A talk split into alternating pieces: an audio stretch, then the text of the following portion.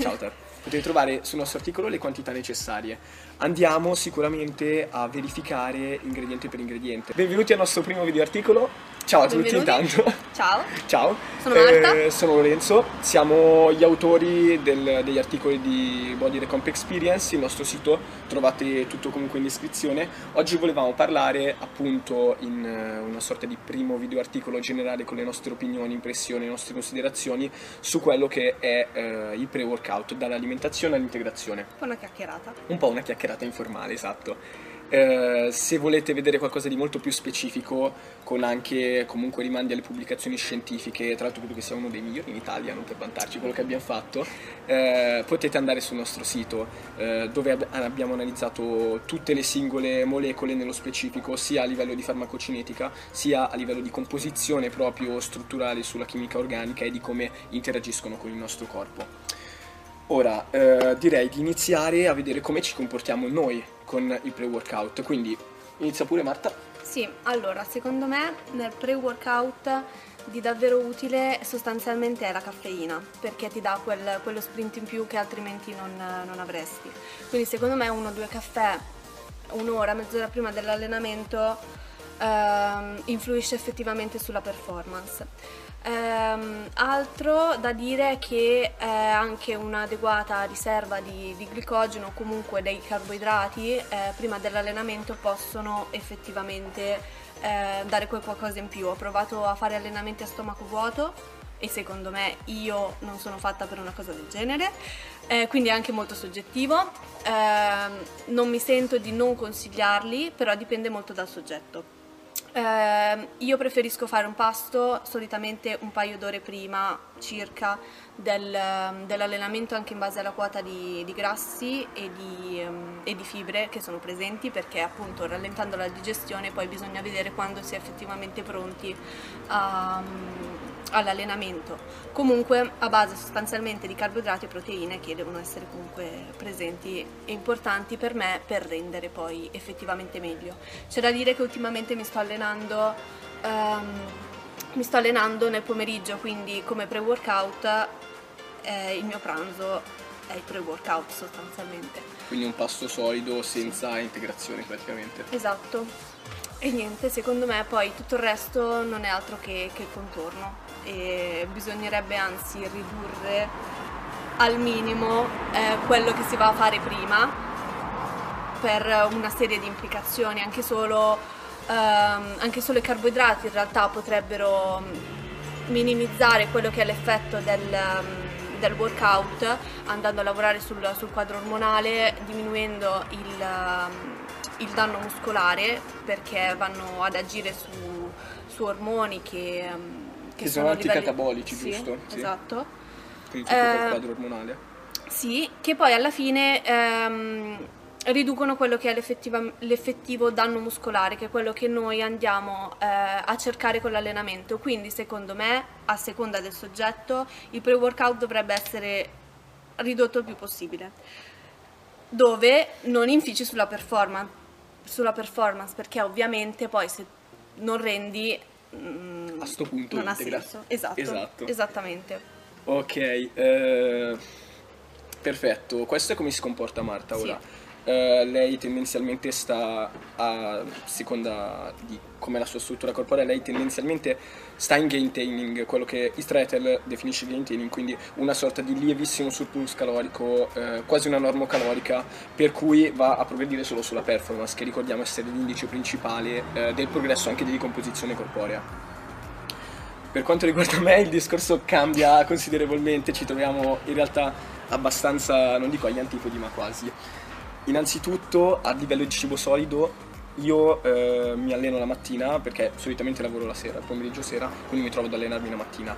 Quindi la colazione è il mio post workout eh, e lì c'è anche un'integrazione di quella che è l'integrazione di base alimentare, ovvero gli omega 3 e le vitamine che vado a prendere per comodità in- durante la colazione e questa presenta tendenzialmente, essendo in una fase adesso ad altissimi carboidrati, eh, un alto numero di carboidrati che possono essere cereali, mm, fiocchi di riso, eccetera, e una ridottissima quantità di proteine in realtà, questo perché tendenzialmente sto basso di proteine sempre, quasi sempre basso di proteine, ho un approccio molto low protein, per quanto riguarda l'integrazione... Ma in massa o anche... Sia in massa che in definizione. In anche in definizione? Anche in definizione. Io sono, massimo 2 grammi, se ho i carbo altissimi per compensare le proteine indirette devo alzare un pochino, però tendenzialmente sempre basse. Wow. Sì, un po' controcorrente. Sì. Sì, sì, sì.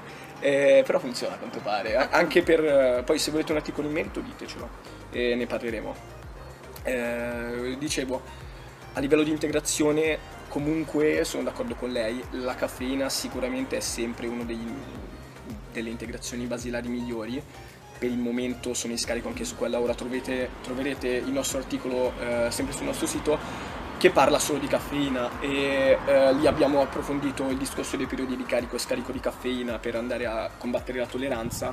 Eh, mi trovo ad aumentare costantemente sempre di più la quota di caffeina, semplicemente di caffè giornalieri, perché ricordiamo che si può integrare anche con caffeina anidra o anidra, eh, quindi in pillole, eh, durante il periodo di definizione. Ora essendo in massa tendenzialmente utilizzo un caffè quando devo allenare le gambe, però anche lì dipende molto, oppure per compensare le ore di sonno che per questioni organizzative mi, vengono, mi vanno a mancare se sono sotto le 7-8 ore. E questa è tutta la mia integrazione per quanto riguarda il lato alimentare, tendenzialmente a differenza sua, avendo i grassi un po' più alti, oltre ai carboidrati molto più alti, eh, utilizzo del cioccolato extra fondente sopra l'85, sarebbe meglio sopra il 90%, quindi quasi totalmente pasta di cacao. Questo per i suoi eh, fitonutrienti. Da un lato comunque devo chiudere il quantitativo di grassi giornaliero, dall'altro è buono, quindi Buono. perché no? Eh, comunque si parla di dosi caffeina ridotte e teobromina sono importanti. sono importanti perché sono contenute nel cioccolato, eh, ne- nel cacao in realtà. E questo anche per andare a lavorare sul rilascio di serotonina e indurre il corpo ad apprezzare l'allenamento. Ora, il timing dovrebbe essere tale per cui, e anche questo è molto soggettivo, vado a aver completato la mia digestione, ovviamente si tratta di 10-20 grammi, ok? Quindi una quota perfettamente digeribile nel breve periodo, essendo comunque i grassi un po' più laboriosi a livello eh, gastrointestinale. Eh, per cui quando vado ad allenarmi la digestione è praticamente terminata, ma il rilascio dei nutrienti è pronto ad entrare in circolo, quindi si crea un circolo virtuoso, tra virgolette, per cui il nostro sistema nervoso, il nostro sistema ormale ci inducono ad apprezzare l'allenamento per il rilascio di serotonina.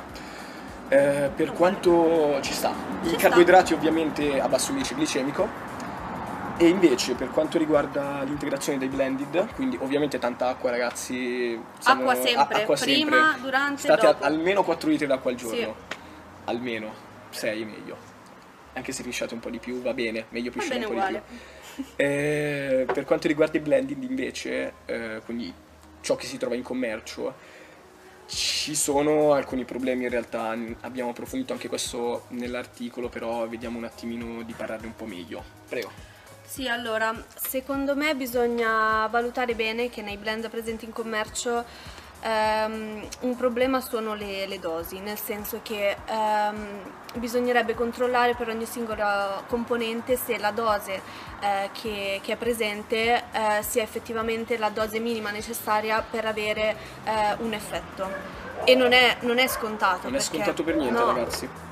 Anzi, mh, paradossalmente ci possono essere magari dei, dei composti sopradosati, altri sottodosati, quindi prendendo la, la quantità che ti, che ti raccomandano magari hai degli scompensi sia da una parte che dall'altra, quindi non, ehm, non è una cosa da, da tralasciare, quindi comprarsi il beverone già lì fatto e finito non è alla fine così semplice, bisogna fare tutte le considerazioni del caso. Esatto, se eh, noi comunque incentiviamo a ragionare su due punti di vista. Il primo è quello economico, Sì. che è il più importante ragazzi, non ci sono cazzi, quindi se un eh, blended eh, di pre-workout che magari ha delle dosi anche sballate, non facciamo nomi di compagnie perché evitiamo di inimicarcele, anzi cerchiamo sponsor. Smettila, non Smetti- ci hanno ancora non ci hanno pagati. ancora pagati. Eh, nel caso in cui andiamo a spendere magari quei 20, 30, 40 euro, costano anche di più molti, eh, per dei blend che hanno una bassa quantità di caffeina, hanno un'altissima quantità di antinfiammatori, mh, anche non legati strettamente Alla all'allenamento, ma che buttano dentro per fare Esatto. numero, perché molti fanno numero in queste situazioni. Eh, degli Anzi, ammino- che possono essere dannosi addirittura. Esatto, possono inficiare la performance. Esatto. Aminoaci- un ristro- ci salutano i cani. Un, ris- un ridottissimo quantitativo di aminoacidi polari o comunque precursori dell'ossido nitrico che potrebbero essere utili perché è quello che è parte di ciò che si ricerca. E, anche lì è estratti- soggettivo, e anche lì è soggettivo eh, la risposta agli aminoacidi polari e al flusso, all'aumento di flusso ematico. Bisogna, beniss- bisogna valutare assolutamente eh, le quantità, quindi va bene provarli, però potete trovare le quantità giuste necessarie sul nostro articolo. Ciao Ter. Potete trovare sul nostro articolo le quantità necessarie. Andiamo sicuramente a verificare ingrediente per ingrediente nel momento in cui vogliamo testare. Noi esortiamo comunque a sperimentare perché bisogna Sì. sperimentare, non Anche perché appunto quello che diciamo noi, però le, le ricerche sono alla fine quello che sono, nel senso che danno alcuni risultati positivi, altri negativi, secondo me appunto a seconda del soggetto, in che stato è, il background, cosa fa prima di allenarsi, cosa fa dopo. Quindi è tutto molto soggettivo, eh, si tratta di trovare quello che funziona per il singolo. Esatto, ricordiamo che eh, trovate tante pubblicazioni scientifiche, noi ci teniamo tanto a mar- marciare sulle pubblicazioni scientifiche quando scriviamo. Il discorso, e cerchiamo di essere più imparziali possibili, almeno questo è quello che proviamo a fare. Il discorso qual è? Eh, che sia una ricerca su 30 soggetti, neofiti, intermedi avanzati, che sia una systematic review, che sia un eh, qualunque altro tipo di ricerca, ci sono tantissimi bias innanzitutto e già che il fatto che si stia studiando per esempio la teobromina probabilmente è sovvenzionata da qualcuno che ha interesse nel far risultare la teobromina come un ottimo elemento perché lo vuole vendere e questo lo trovate su qualunque tipo di farmaco, qualunque tipo di integratore, qualunque tipo anche di eh, elemento edibile Sì, Ok. sì, qualsiasi cosa. qualsiasi cosa. Dall'altra sono parametri difficilissimi, ok? Quando, eh, quando seguo un atleta questo non- mi può andare soggettivamente a dire se sente più o meno pump, se si vede meglio o peggio, in base alle ricariche di carboidrato, in base ai pre-workout, c'è una serie di elementi. Però è molto molto molto eh, difficile andare a standardizzare questo nella ricerca, quindi un RPE, un indice di fatica, non possiamo valutare se sia maggiore o minore in determinati atleti perché non tutti hanno lo stesso background atletico, quindi non tutti hanno la capacità di eh, dare un giusto indice di fatica e non tutti eh, rispondono bene allo stesso modo, alle stesse dosi, agli stessi elementi. Quindi veramente da prendere con le pinze, noi vi esortiamo a provare. Eh, questo più, più o meno direi che abbiamo detto tutto. Sì, Spenderei due parole su nootropi.